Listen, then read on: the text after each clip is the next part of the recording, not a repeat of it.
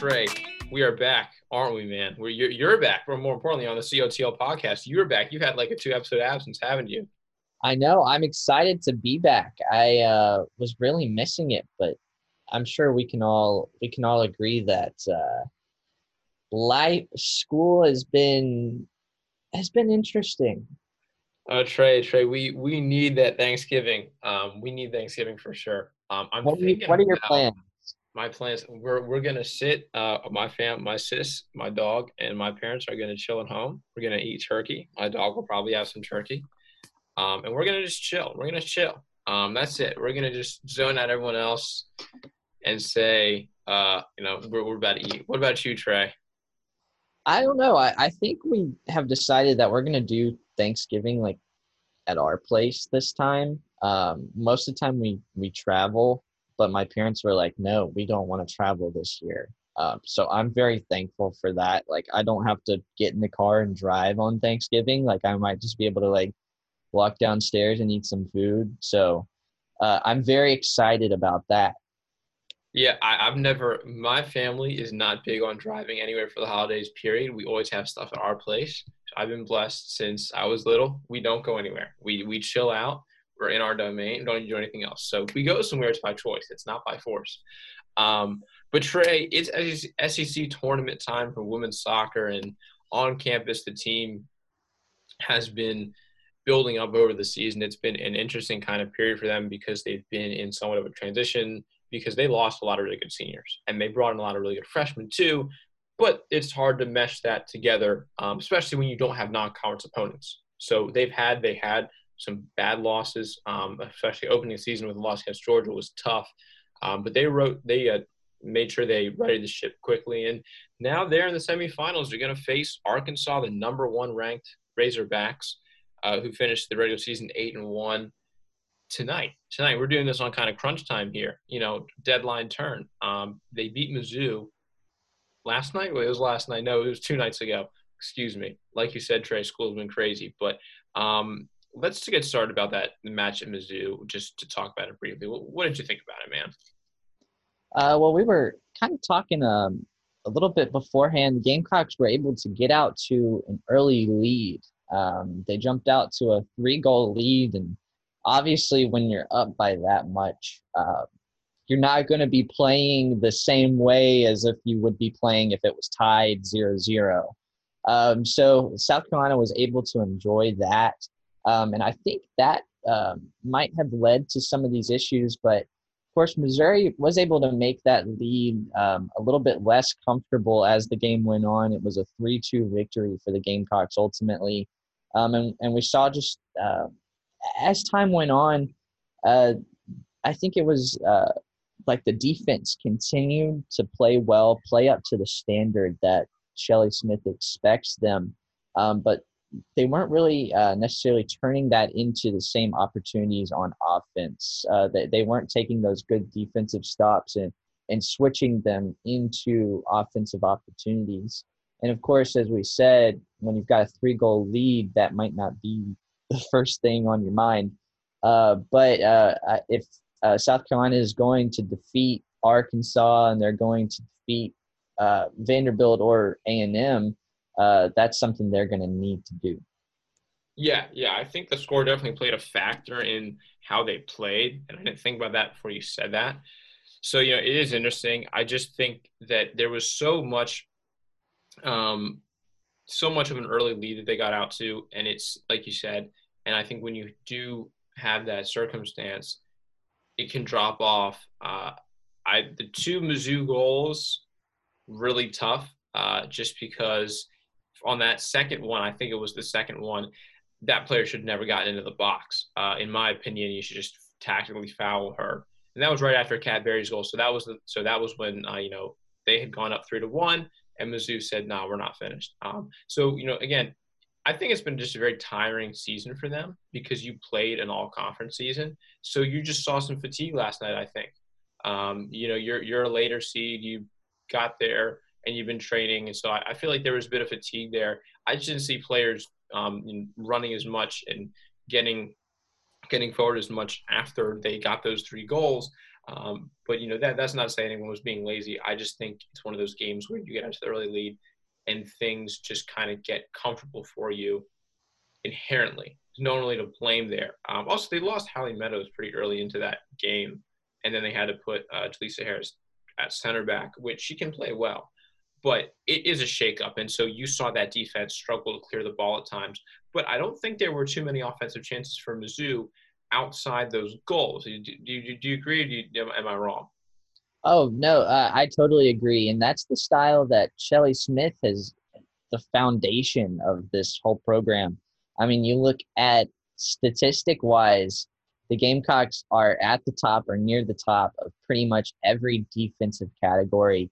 Um, they don't allow a lot of shots. They don't allow a lot of goals. They don't foul a lot. I mean, they're just very smart. They're very tactical yeah. in the way that they play, and that's very helpful. Um, we've seen though in this SEC tournament specifically a lot of goals being scored, and yeah. that's not just for South Carolina. I mean, that's just across the board, and, and I think that might be a play into that terms of fatigue that you might be talking about. Just the the weird season that we've had playing only conference opponents. Um, that could play a factor um, as, as to why we are seeing so many goals. But I think that just further, um, you know, narrows down the point that that's what South Carolina is going to need to focus on if they want to uh, win the SEC tournament this season. And uh, we've seen that all, all season when they've scored a goal, they've won the game. Every single game that they've won, they've scored. The two games that they've lost, they haven't scored. So if you're a coach, you've got to feel really good about that. Like if we can get a goal, then we're feeling comfortable.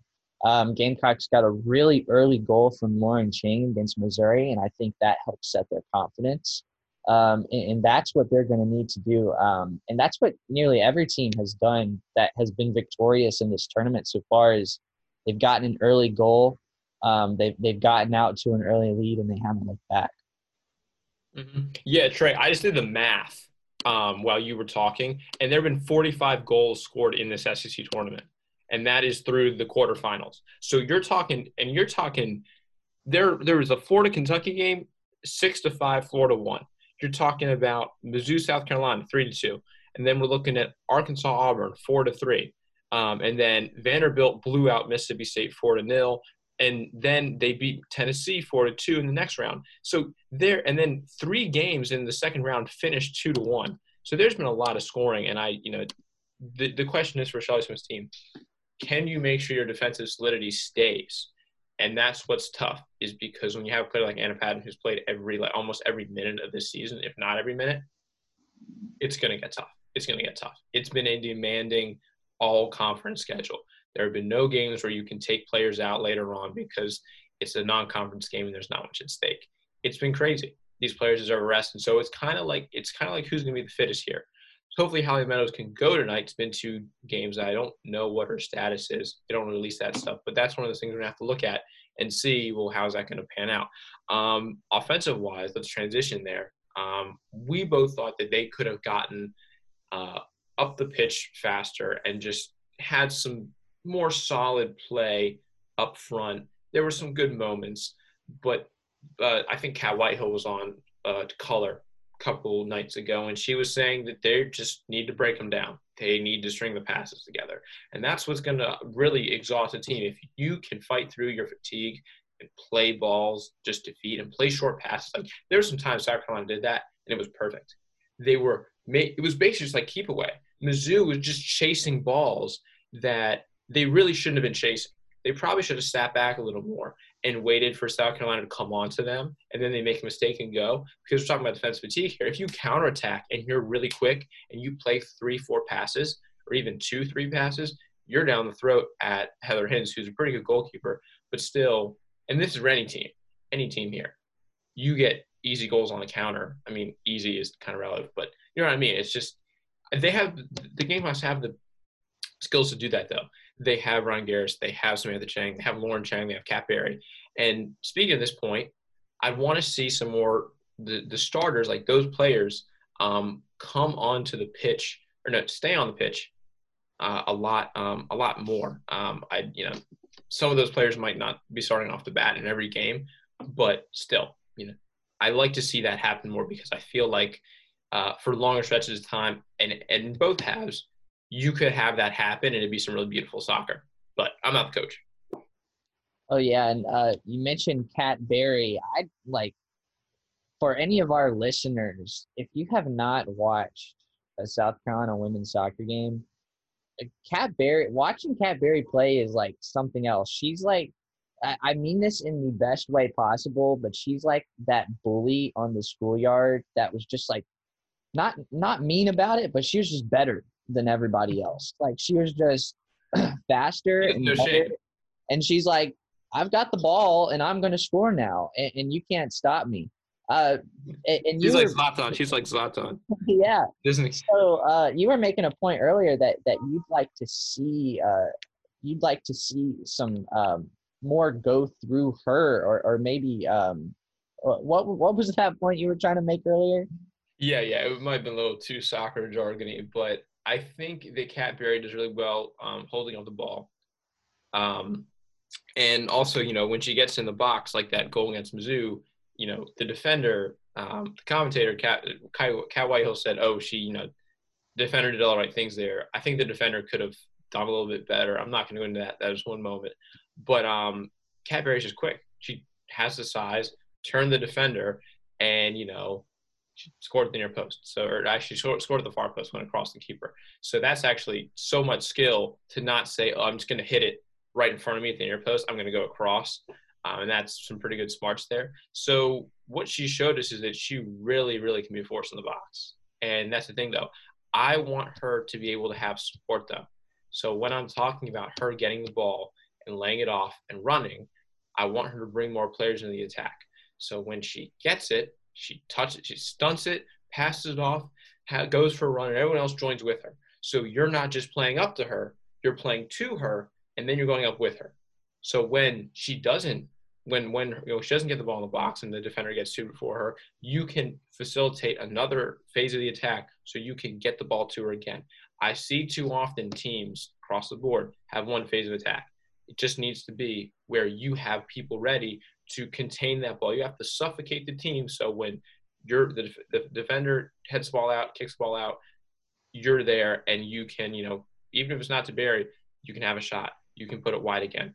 Um, Carolina's great from wide. They can play through the center because Samantha Chang's good through the center and Lauren Chang as well. So I just like to see that more, man. I like to see them really boss that that final third and have her touch the ball a lot when she's not in the box finishing.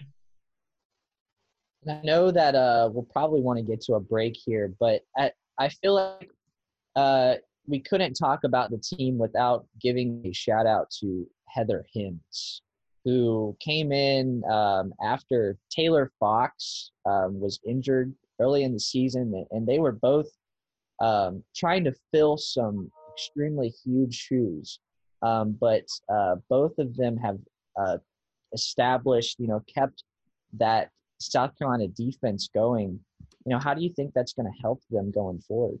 It, it's so tough to fill the shoes of Mikayla Krzeczowski, whoever you are.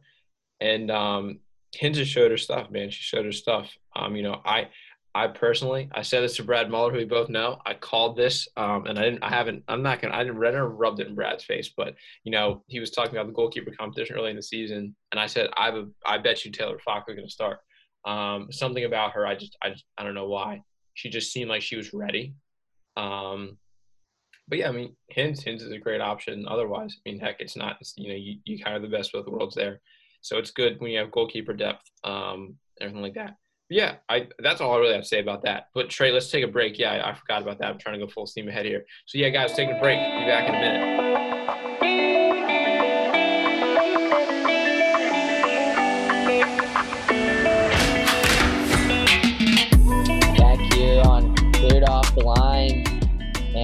Talking some uh, SEC women's soccer. And we've got two semifinal matchups coming up tonight. South Carolina taking on Arkansas, I believe. Arkansas at uh, at seven, and then uh, following that, we've got TAMU, Texas A&M, taking on the uh, uh, the underdog, the dark horse Vanderbilt, who upset Tennessee.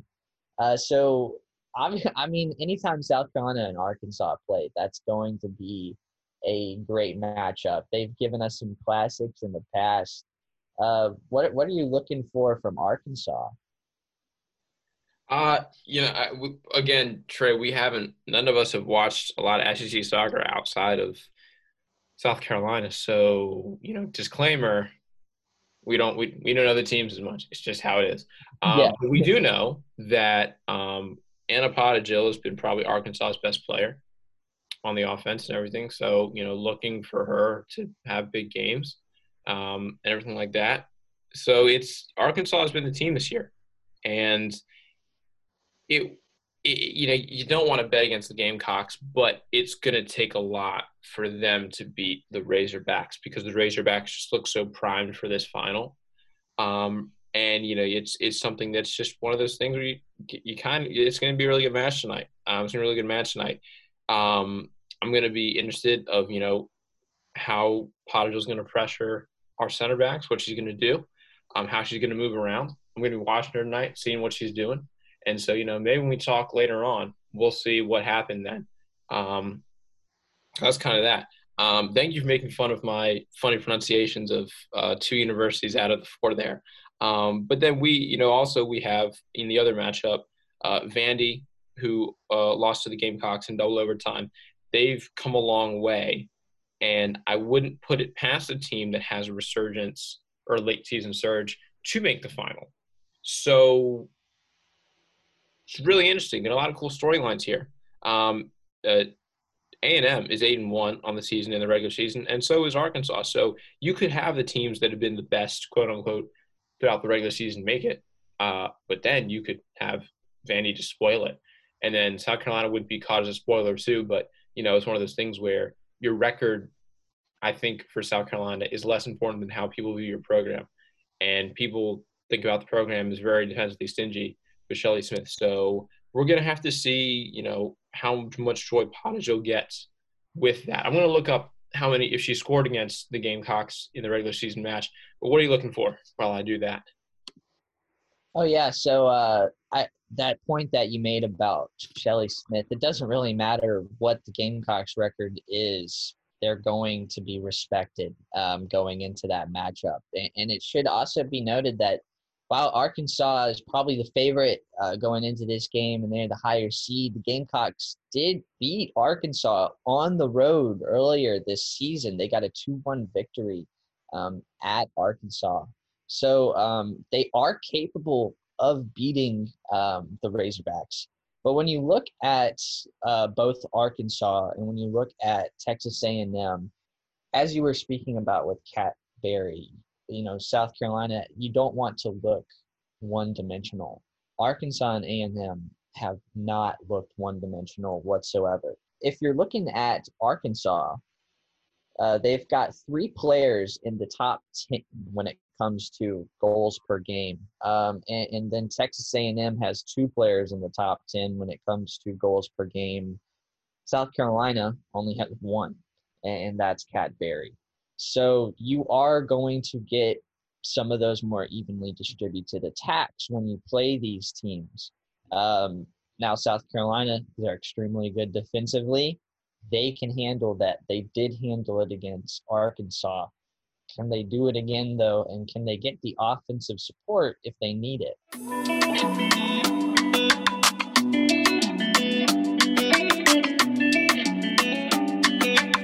Let's branch out. We have a couple of minutes left before we hit our time. But what are we kind of thinking, just large scale, about the SEC and then women's soccer in general? Um, just kind of the culture of it. Let's end off on that. Well, something that's really interesting is that we're going to have this SEC tournament, and then we're going to have a, a couple months of a break. so they're not having the NCAA tournament directly after you know the the season uh, obviously because of COVID nineteen. um, teams out, out west, a lot of conferences out there, including the Pac-12, which, as we know, is, is extremely important in the in the women's college soccer scene. Uh, they're not starting until the spring of 21. So the NCAA tournament is uh, slated to begin at the end of next April. College Cup is going to uh, start um, in May of next year. So we're looking at a scenario where you know these teams in the SEC and the ACC they're they're going to play and then uh, they're they're going to be waiting and now it's kind of up in the air. Um, how is that? That's obvious. I mean, it's obviously going to affect things. Um, and yeah. and we were talking earlier about how like you know this season for for college sports at least. In this scenario i think it would be a good thing to say like you can put an asterisk next to this title and say yeah the champion they won it they're the crown but it was weird. It was a different kind of season. But you you you made the point that you didn't really think that uh, like the nba or premier league should have to do that uh, which which thought was interesting can you elaborate a bit more on that yeah yeah i can elaborate on that trey i think it's for for those sports standpoints, like they have so much. They did theirs in more or less kind of one chunk. I know they had breaks, but you know it's they still didn't have as long of a break as this is going to have. So hopefully these teams can get out and play friendlies. But again, we're, when we're talking about this, it might it might be more or less of a waiting game because for this season they can only play conference opponents. So are you going to do a regional thing? Are you going to keep up your you know your intensity and your um, training and you know just match playing ability based on playing teams in South Carolina, the South. You know, what are you going to do? How, how do you make this happen? Like it's it's it's it's based on what we have going on now in the world. How are you going to make that happen where you have actually a steady run of games in the fall? Are we going to do something like men's soccer did? And you know, like I said, regional stuff, maybe. But that's the thing that's so weird is that it's players players are going to leave new freshmen might not be able to come. I it just it just seems so ambiguous right now, and it seems so case by case. So when you're talking about the winter months when no one's playing, and then you're talking about the early spring where you might have people playing, how's that going to work? Because a team can change so much from now. An SEC tournament winner can change so much from now to April. I think that just puts a lot of importance on the upcoming two matches, uh, the end of the SEC tournament, because, like you said, you don't know what things are going to look like um, in April. So, because of that, I mean, the, I guarantee you that is the last thing on Shelly Smith's mind. That's the last oh, yeah. thing on any of these players' minds yeah. is like the NCAA tournament this SEC tournament is everything for them now. That mm-hmm. was all that the season was was SEC. So um, I think that puts a lot more uh, emphasis on, on the tournament, and it makes it a lot uh, more exciting to watch from a fan perspective too. I just can't wait tonight to uh, bundle up and uh, hopefully watch Gamecocks get a victory over Arkansas. Yeah, man. Yeah, it sounds like a good sounds like a good plan for our Thursday night. Anyways, Trey, how do you feel about um, showing everyone on the Instagram next Thursday in a week from now? Thanksgiving is actually a week away. Bless God. Um, we should show everyone our plates, what's going down on our plates, how we're getting that sorted out. That'd be a great idea, don't you think? That that would be good. I feel like every anytime you post a plate pick, you're automatically subject to being judged like that's just part of like like people will roast you. So um yeah, I, I mean I guess I'll be good. But if I have a week to prepare for that, then I should be good emotionally. So we're gonna have to really have some thick skin come next Thursday.